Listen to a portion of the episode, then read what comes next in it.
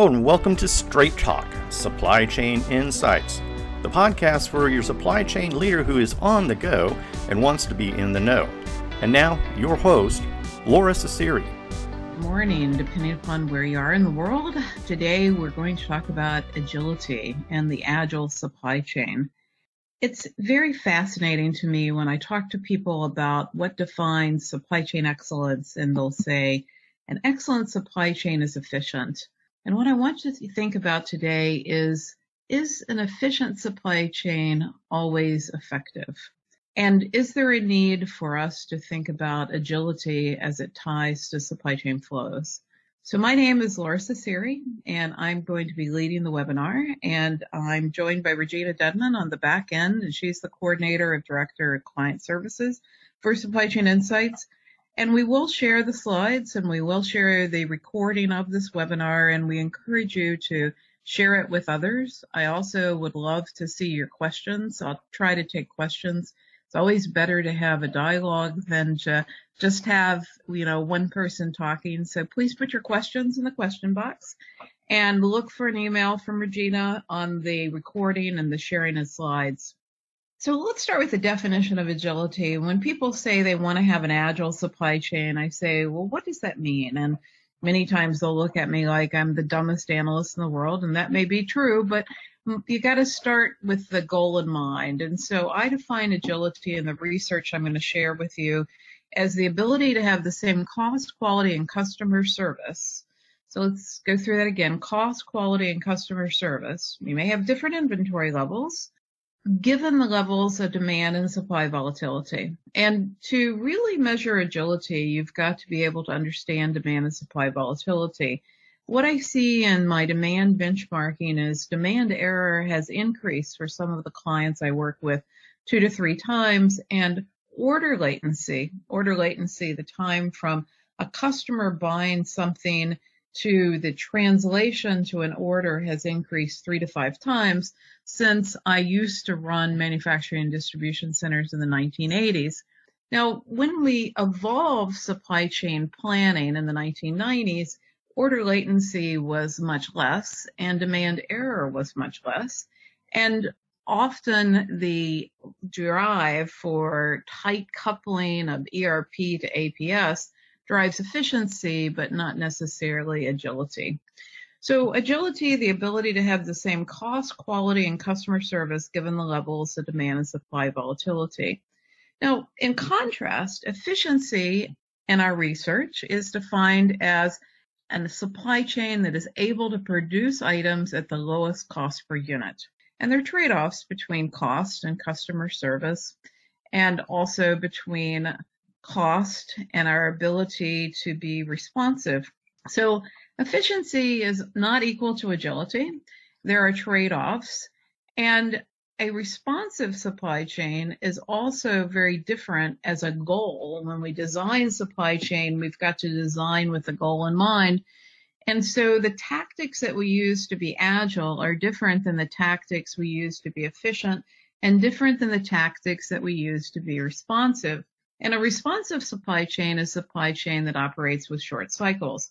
Responsive supply chains are really needed in things like vaccines. Uh, I've got very high demand volume. I know what the lift is going to be, but I don't know the timing. Bathing suits, suntan lotion, uh, very, very high error promotions. So things that are seasonal. Uh, we know that we're going to have very high demand, but we're just unclear the timing requires a responsive supply chain. In contrast, things that are very high volume and very predictable requires an efficient supply chain. Things that are not predictable and yet still important to the company and are low volume need to have an agile supply chain. So products that require agility are things like a new product launch or perhaps a specialized product for a special target audience or a um, very specialized good that you know we're working on for growth. So efficiency doesn't equal agility responsive doesn't equal agility. We've really got to design the supply chain recognizing that every supply chain has four to five different flows that need to either be designed to be efficient, lowest cost, responsive, short cycles, or agile, which is really very focused on the ability to have a reliable response given the level of demand and supply volatility. So when we talk about agility, we're talking about postponement strategies. We're talking about sensing demand, translation of demand. We're talking about different types of analytics. And we'll talk today about the tactics and the case studies that help people to be more agile. So the first warning is agility is not free. So you will never have the lowest cost per item in an agile supply chain. However, if you look at the waste associated with trying to stuff products through an efficient supply chain that really need to be agile, often you'll find that you've got an awful lot of waste by not having the right goal in mind for products that require re- redesign to be agile. So why does it matter? So in recent research, we asked companies to describe their supply chain. We said, what descriptors would you use to describe your supply chain today? And we've done this research for three years and it doesn't change much, but this is the recent data. And most companies will say that their supply chain is very controlled. Okay. It works in a pull based manner, half the time push based. But look down at the bottom. One third of companies feel that their supply chain works well. Most feel that there's great room for improvement. And they want a supply chain that is proactive, that is more agile. And as we look five years out, which is not that far away, we're really needing to work in the supply chain to be more aligned, to take our processes out of the fixed function of source, make, and deliver and align teams outside in to be able to serve customers from the customer back and to drive agility because a lot of the products that are low volume and lumpy demand are the products that we need to drive growth and to be proactive. And we're seeing the evolution of proactivity and prescriptive and cognitive analytics that not only give us exceptions, but give us advice and insight about what to do about it. So as we think about the redefinition of supply chain for tomorrow, we must learn from the past to unlearn, to rethink how to drive and improve a supply chain response.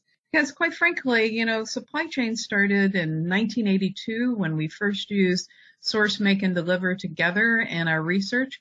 And what's happened is we've evolved supply chain practices to really only focus on the efficient supply chain. And what's happened is most companies have basically added products, added channels, added regions, which has given them more products which are on the long tail of the supply chain and they struggle to really be able to drive agility. So when we think about agility, cornerstone to this is sales and operations planning. And when I talk about sales and operations planning, I'm talking about being market driven, very focused on the ampersand, not necessarily sales, not necessarily operations. And if you've read my research on S&OP, it's the balance between sales and operations. It's the ability to look at the ampersand of what we do to improve agility, things like push-pull decoupling points and postponement strategies, and the ability to design the supply chain to be agile. Now, the case studies I'm going to talk about today are building demand networks. You know, I teach, and when I teach, I ask people to draw a supply chain. And I've probably had a hundred people come through my classes and all people start with supply. They don't start with demand. When we have demand networks, the ability to use channel data, the ability to translate channel data, the ability to decrease order latency, we improve agility.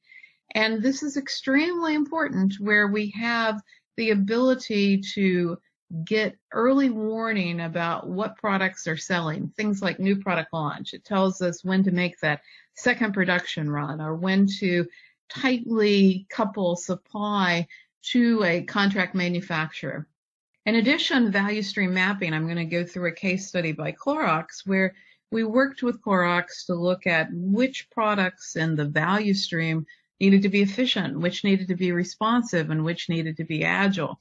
Clorox had bought Burt's Bees. Traditionally, Clorox had made bleach products and home cleaning products, which were very high volume. But when they bought Burt's Bees and when they invested in healthcare products, they needed an agile supply chain and they had to train their general managers to think about value stream mapping. I'm also going to go through a case study for product rationalization. I find that many companies will add products very readily, but have a tough time getting rid of products. And so part of our ability to be agile is to be able to align the product portfolio to manage that long tail. And many companies struggle to sustain that. I'm going to give you a case study of a client that was able to do that for eight years, and it actually helped them to minimize the issues that they were struggling with with their supply chain. They entered into bankruptcy and product rationalization helped them to move through bankruptcy to be able to align the supply chain to be more effective. I also am going to talk to you about platform rationalization. My favorite uh, case study on platform rationalization was Campbell's uh, six years ago when Campbell's looked at what they were putting into soup and asked the question of why did they have 33 cuts of carrots when really they only needed two to three. What had happened was they had basically added products and every product had a different specification for materials. And as a result, they had a lot of materials that were very complex and they worked on platform rationalization, looking at the R&D teams and the supply teams and how they were going to improve platform rationalization. We're also going to talk about digital manufacturing. Uh, AGCO and Rockwell Automation are case studies in my report on digital manufacturing where we are looking at when do we take factories down? Should we take factories down for service based upon meantime failure, or should we sense the health and wellness of the lines and take it down when we actually need to do maintenance? And then I'm also going to talk about a case study from Shell on demand driven material planning. There's a lot of work that is going into clients thinking about DDMRP and DDMRP is one tactic to improve agility. We made a mistake when we closely coupled MRP to forecast. Uh, DDMRP looks at how do we buffer, how do we translate demand into materials. And so today what I'm going to do is talk about case studies and tactics. This will be followed by a report next week in our newsletter where I'll go through each of these case studies in great detail. What I'm trying to do is to help people to understand agility and to learn from case studies about how to improve agile supply chains. However, I'll warn you, no company has all of these tactics nailed down. In fact, what I see is that different companies have different approaches. So let's start with the long tail. One of the reasons why we really need agility is the red the anything but normal distribution long tail. So if you plot your products and you plot them by sales volume on the y-axis and frequency in which you see them on order lines on the x-axis, you'll find you have products that have very high volume that are frequently ordered. And these are products with normal distribution. They can be modeled pretty easily in advanced planning technologies. And when I say a normal distribution, I want you to think back to statistics class that you've got a bell curve and traditional statistics model these products very well. And in, the, and in this normal distribution, we can be very focused on the efficient supply chain. Demand is very predictable. The translation of demand is very easy. We don't have to put as much work into push-pull decoupling points and postponement strategy. But as we add products for growth and we enter into this red area, this distribution is anything but normal. And so the traditional techniques within advanced planning don't work so well here. And what we have a need for is the ability to sense the market data quickly and drive a response through buffer strategies of inventory in either materials or finished goods, holding materials back into semi-finished good states, and the ability to really look at value stream networks to be able to look at mapping. Buffers in the long tail are extremely important. We have two primary buffers in the supply chain, manufacturing and inventory. And in many companies, we don't have the buffer of manufacturing anymore because of the focus on return on invested capital and the fact that many of these assets are very heavily utilized. So these agile techniques make the most sense in the red tail area. And so as we think about this, this is a case study from a client where I've worked, and it's pretty consistent for many clients that I work with where we've got consistent forecastable demand of 874 items. Now you'll see that these items are the blue area and they're half the number of items of inconsistent demand. And these consistent forecastable items represent 77% of the volume and 74% of the net sales. So you might say, well, why don't we just get rid of the red items? But it's not that easy because the red items are typically the growth items. They're the items that we're putting into the market to be promoted and stir excitement or to drive new product launch. And 64% of the volume for this company was very forecastable with a 55% error. And, you know, that's without any demand planning. Now, the interesting thing was because this client applied the wrong set of analytics to do demand and they didn't really deal with the long tail, they introduced 14% additional error uh, with the techniques used versus looking at how could they manage inconsistent demand, which was 1,700 items representing 23% of the volume and 26% of the net sales. So when you step back from this and you look at that red area, you've got to say, if I had a demand network and I could translate demand, point of sale data, channel data, distributor data, with less friction and see the channel quicker, I could reduce demand latency by weeks and be able to understand markets and drive a response. If in that long tail, I could really design a supply chain for that long tail to be able to look at buffer strategies, postponement, push pull decoupling points, alternate supply, alternate manufacturing, I could improve agility. If I took that long tail and I looked at product rationalization, do I need 1700 items? If I had the ability to work cross functionally to say, which of these items should I keep and simplify that product mix, I can improve agility. If I had the ability to do platform rationalization of materials, I could improve that agility. So the agile supply chain is not what you need to apply to all products. You need to apply the agile supply chain to the low volume, high demand error products and really work on organizational alignment to be able to say that a supply chain has different flows within it. Most supply chains have five to seven distinctly different flows. And as we think about flows, we've got to think about strategy and we've got to think about patterns of demand. And these flows really are what defines what products should be in an efficient supply chain, which products should be in a responsive supply chain, and which products should be in an agile supply chain. In organizations today, the biggest gap is between marketing and operations. And one of the issues is that we don't really have these discussions with marketing to talk about how the product flows really need to map. And so marketing is very focused on new product launch, trade promotions, seasonal products, excitement in the field. And they are very frustrating that the supply chain consistently underdevelops and markets and underdelivers in these areas.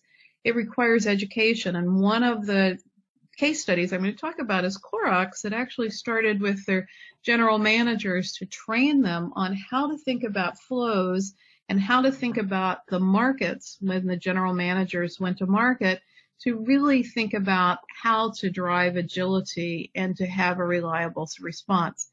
Also, we have gaps between sales and operations and many organizations are sales driven not market driven. And there's a big difference between being sales driven and market driven. Sales will typically have the highest bias and error as we talk about consensus forecasting and will bring bias and error into the supply chain, which needs to be managed by forecast value add and putting discipline into this to be market driven. So let's look at some case studies that I'm currently writing in my report. The first piece of research that we did at Supply Chain Insights was on sales and operations planning. And we were trying to understand how mature sales and operations planning processes drove value. And so we had 25 different descriptors in which people could choose S&OP and how it drove value. And we found 80% of companies had some S&OP processes. And one of the things that's changed in the last decade is that people have multiple processes. The average is four, but only 40% rated themselves mature on these processes. And when they did rate themselves mature, they had twice the level of agility, the ability to deal with the long tail, and 46% better cross-functional alignment. So you might say, well, what's mature? And I define mature as the ability to have balance between the sales and the operations, really focused on the ampersand to be able to look at design, to be able to look at inventory structures and form and function of inventory, to be able to look at how do we translate demand and manage demand in a series of tactics. So we'll talk more about S&OP later in the year, but just because you have an S&OP process doesn't necessarily mean you're going to be agile. If you're out of balance, very focused on S or very focused on OP, and not really balance between the S and the OP to be able to drive the supply chain response, you won't improve agility. But if you're able to drive balance, think through those inventory strategies, become more market driven to sense what customers really need, then you'll definitely improve agility. Now I want to go through some case studies. One of the first case studies I want to talk about is Lenovo, and this is a case study where Lenovo built a demand network called IBAT. And this is one of two case studies of building a demand network. I've been an industry analyst for 15 years. I've talked about demand networks for many, many years, but there are only two demand networks that I've actually followed that drove value. Most of the time, people will take channel data and they'll use it for sales forecasting, but they won't really design a demand network to sense and translate and to be able to drive markets. So IBAT was basically used by Lenovo before the acquisition and spinoff by IBM to say, how do I sense demand in the channel and how do I drive price because what was happening was sales would stuff the channel, computers were very price sensitive, and when they stuffed the channel, the price of the item would drop and the distributors would be unhappy asking for payment for the value loss on the items. And so sales continually stuffing the channel was causing a lot of friction between distributors and a lot of issues with uh, IBM or Lenovo having to take back products. So what they did was they looked at how could they look at channel demand and build a replenishment system that was very focused on a region. And they couldn't really find software at this time in the market, so they built their own at IBM and they had the luxury to do that. Now today we have supply chain operating networks which allow us to use demand and to be able to translate it in meaningful ways across one to many and many to many networks. But it took them seven years to roll out a demand network. And the technology was the easy part. The tough part was changing sales behaviors and to really get an understanding of how order latency changes and improvements improve the supply chain. So as a result, they were able to manage channel inventory, be able, they were able to manage price declines. They had to work with sales to change behavior.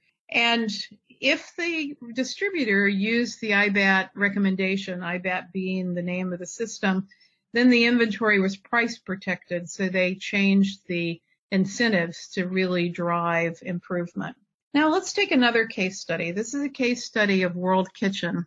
World Kitchen at this point in time, this was the start of the decade, this is an old case study, had a problem in that they had had so much product proliferation. If you think about all the mixers and toasters in your house, you know, we want them to be in colors now. We don't just want black or chrome and we want specialized items. And so what happened was World Kitchen had doubled the number of items on the balance sheet.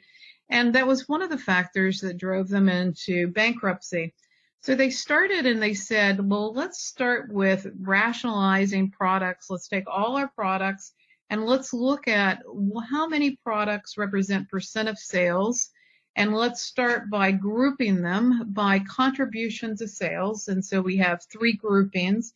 And then they said, let us start with an item rationalization schema. So the SEVA rating is the contribution to sales, and it looks at EVA with sales and the gross sales rating of one, two, three. Let's look at which products should we keep, which products should we get rid of, and which products should we kill. So this case study was actually able to be maintained through the bankruptcy and the uh, putting the company back on uh, the right path for financial. And it was monthly. And the reason I really like this case study was it was cross-functional and finance played a major role in this. But there are three elements that I think are very unique. One was the focus was not on killing products, it was on making products successful. So when this happened, the marketing CMO became the arbitrator. And if a product was in the keep areas, there was no discussion. If the products were in the review areas, the general managers for those particular brands would have to come up with a plan to improve the productivity, the sales EVA for those products, and to try to drive volume. So we're looking at the intersection here of profitability and gross sales. If an item was in a kill area, then the group had two months to basically move it from a kill box to a review box, or it was man- mandatory kill. The CMO at any point in time could say, no, I want to give grace that this product's not going to be killed. The other thing that I think is really interesting about this case study is that they didn't let perfect get in the way of good. Often when I work with companies and they're working on item rationalization because it's awfully hard to get to this data, they will struggle that the data is not perfect. And World Kitchen was able to say, I'm going to assess this, I'm going to agree on it directionally, and we're going to get better every month. And the discussion around the items was what really drove the value. To have a framework, to agree that perfect's not going to get in the way of good, and that there was an arbitrator. So a monthly process review, the CMO is an arbitrator, forward momentum, team did not let perfect get in the way of good, process on strategy and contribution, and a focus on growth and keeping products. This allowed them to sustain the item rationalization process.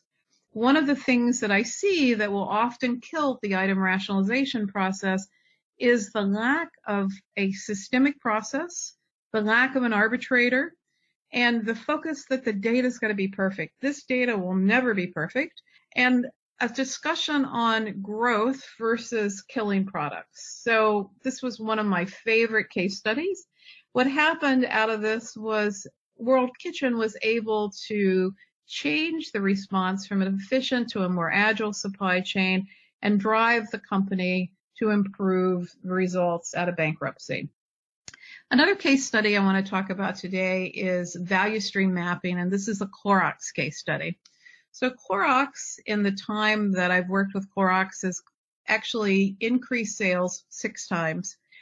And they've bought companies and they've started regional supply chains. And they had a SVP by the name of James Foster who wanted to be demand driven, wanted to really focus on serving the customer.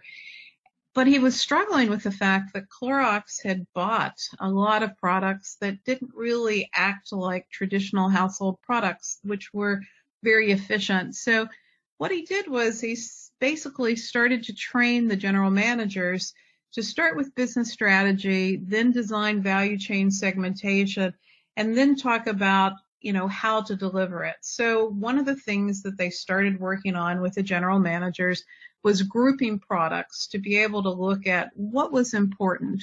Was speed important? And if so, it needed to be responsive. Was service important? If so, then it needed to be more responsive. Was it promoted related? Then it needed to be more responsive. And then what they did was they worked on how did they translate the needs of the market and the needs of the strategy to be able to drive products that were efficient, that were very focused on costs, so very high functioning lines, high asset utilization, focus on finished goods.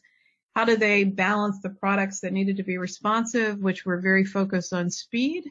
And how did they then balance what needed to be agile? So this is a case study of taking the flows, looking at which products fit which response, and actually mapping these into strategies across make, source, and deliver so that people were clear on how to really go to market. Now, what happened is yearly they would get together and they would look at how many flows they had, what were the strategies, and quarterly the supply chain team composed of five people would start to remap products based upon how they were shifting in the market. So a product in January might need to be responsive and maybe by December was efficient. Likewise, you could see the shift of an efficient product which needed to become more agile.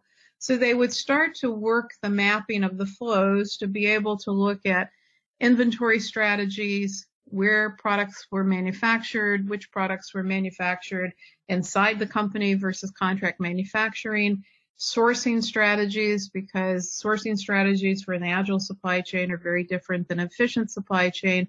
And they would also look at promotion. If you've got an agile product, it may make not make sense to be promoted because you've already got so much variability why add variability on a promoted product on, on top of an already difficult uh, demand pattern? So the discussion with the GMs was really beneficial and they started a training class where the general managers would actually go through the training class in these concepts and would map the supply chain yearly.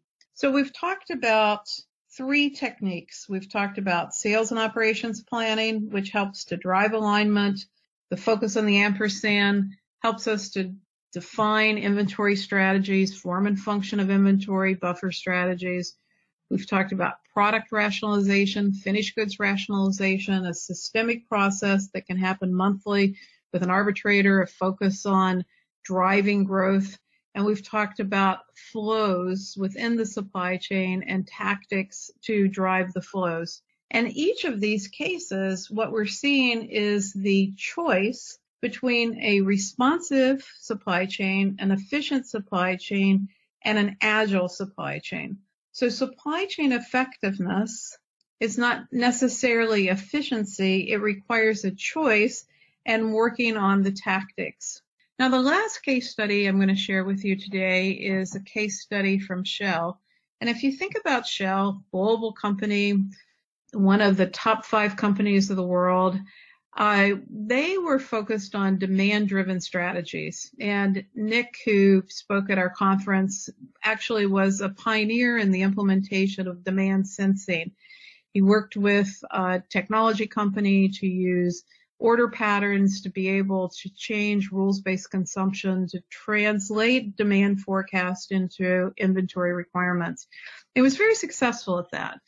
And then what he was beginning to look at is how could he take demand and work on the translation of demand into material supply and really be able to orchestrate.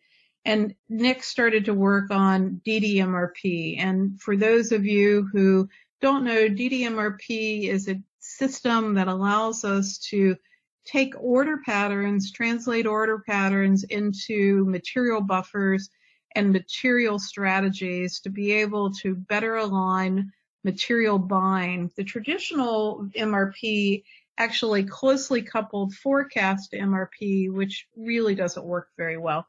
And so this is a pattern between DDMRP and the historic view of Nick. And what Nick was able to do was to work with his leadership team to think holistically, to think about high volume products that were very stable, and to look at excess stock, which really had a very high unpredictable element, and look at the number of SKUs that were not predictable, and to be able to look at the impact of DDMRP. There's a case study on my website, and there will be one in the report we'll publish next week that shows Nick's results of DDMRP. Demand-driven material requirements planning is a form of demand translation to shorten the latency of the signal into materials.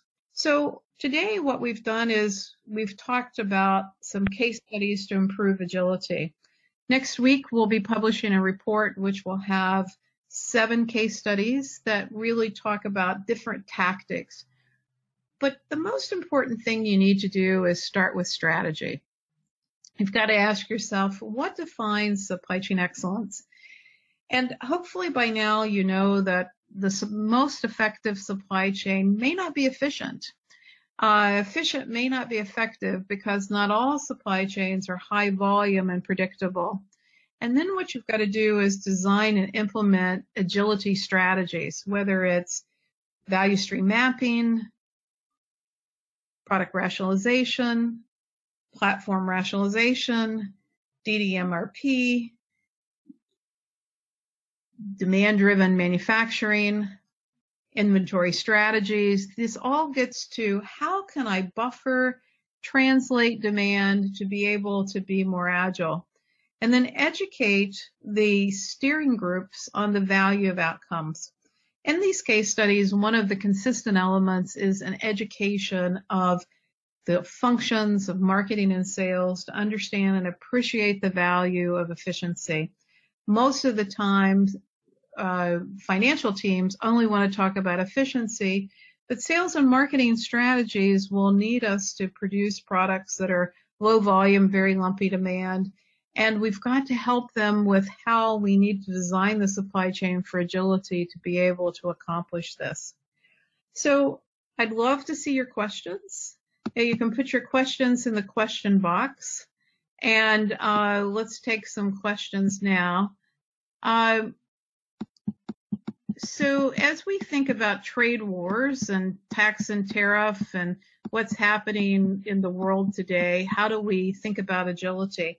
Well, I think one of the, this is a question, and I think one of the opportunities for us to think about agility and tax and tariff is buffers. We know certain regions will have less friction. We know certain regions are going to have more friction. We know what's happening with Brexit. We know what's happening with China what if we can sense and respond with less latency, if we can have less latency of data, if we can have the ability to be more predictable in our analytics, then we can much better uh, respond. Additionally, if we have inventory buffer strategies that allow us to buffer, that helps us as well. One of the things we know is that the ports are going to get worse. Uh, terms of unloading times with uh, slow steaming and the chassis issues. And uh, we also know that, you know, we are going to need to buffer around the ports. One question is, how do I start to do flow chain mapping? Well, you start with mapping the items by volume, by demand error, by frequency on the order and look at the patterns. And then asking yourself, what are the natural flows in your supply chain? I worked with a company once that had 150,000 products and they tried to tell me they had 150,000 supply chains. And so I said, no, no, no, no, that's not the way you think about flow chain mapping. So then they said, well, we've got 15 different divisions and we've got 21 regions. So therefore, I've got a regional and I've got a divisional supply chain. I'm like, no, no, that's not the way to think about it either. What we have to think about in global supply chains are what are the underlying patterns, uh, rhythms and the cycles of the supply chain that are driven by demand and supply volatility and volume and then start to work backwards, much like the Clorox case study. So it requires mapping and it requires understanding to be able to get started. And one of the things that I'm proud of the Clorox team on is they really got into the base definitions, they trained the base definitions, and they also didn't get caught up in a lot of fancy tools. So the work that the Clorox team did didn't have a lot of technology. It was really much more about, you know, five people looking at those rhythms and cycles, being able to do that mapping and to be able to drive improvement. Thank you for your questions. We will be sharing the slides. We will have a, a report that we're going to be able to publish next week. I have one more question. How would you implement a buffer strategy in a clinical supply chain? Well, in a clinical supply chain where we're looking at how we best service patients, we have the ability to look at substrates and additives, and we have the ability to look at how the applications are actually administered. So if we can have the focus on semi-finished goods postponement, uh, if we can have the instructions to be multilingual, sometimes I see in clinical supply chains people will not actually have multilingual instructions. I won't really address postponement and a clinical supply chain is very difficult because it is very high volume requiring, I mean, very low volume, very high demand volatility requiring agility. Well, this is part of our monthly webinar series. We do these every month, sharing our research with you. And we also are trying to drive a guiding coalition for business leaders to drive supply chain improvement, to think about supply chains differently. We have our annual event called Imagine in September 3rd through the 6th. It'll be in Chicago this year. And in this, we actually bring case studies and we challenge people in facilitated workshops to be able to imagine a supply chain revolution and what it'll look like. We focus on supply chain 2030 and we ask people to think differently and drive new outcomes. Now, this conference is different in that it doesn't have sponsorships and uh, technologists and line of business leaders are equal, trying to imagine the supply chain. And there's also no pay for play uh, presentations. I pick all the presentations and the focus is really on forward looking use of techniques and technologies. We also do the Shaman Circle for business leaders. Uh, if you'd like to join this, this is a monthly call where we have peer networking for line of business leaders to drive innovation. This is closed to technologists and consultants and allows people to share freely. We do two share groups, one on the network of networks, which is looking at B2B. Uh, one of the things we want to introduce this year in the network of networks is a rating schema that can help to rate companies on how effectively they're using electronic commerce, the adoption of standards, and be able to drive some identification of best practices in B2B networks. One of the things that I'm amazed by is, you know, we've talked about value networks, but when I map how many companies have really deployed EDI or uh, supply chain operating networks, we've not made a lot of progress. You know, we don't have a lot of really deep connections. We have a lot of portals. We have a lot of point to point connections. We have a lot of spreadsheets but we're really boxed in. We're portaled to death and the data is not portable and there's no system of record. And as a result, it's very difficult for us to work with trading partners. We also have a demand share group, which is focused on how will new techniques in demand planning improve our ability to translate and sense demand. We're looking at DDMRP, we're looking at cognitive computing, machine learning, we're looking at how do we measure demand accuracy? How do we measure bias? How do we, where are people on forecast value add? How can we get the entire organization to use demand? And then we have an online training class that has just kicked off where we actually have people in an online class to imagine the future. So thank you very much for joining us today. Uh, please follow our research. I write for uh, Forbes, I write for LinkedIn, and I write on a blog called The Supply Chain Shaman. I hope to see you in our share groups or on our next event. Thank you very much.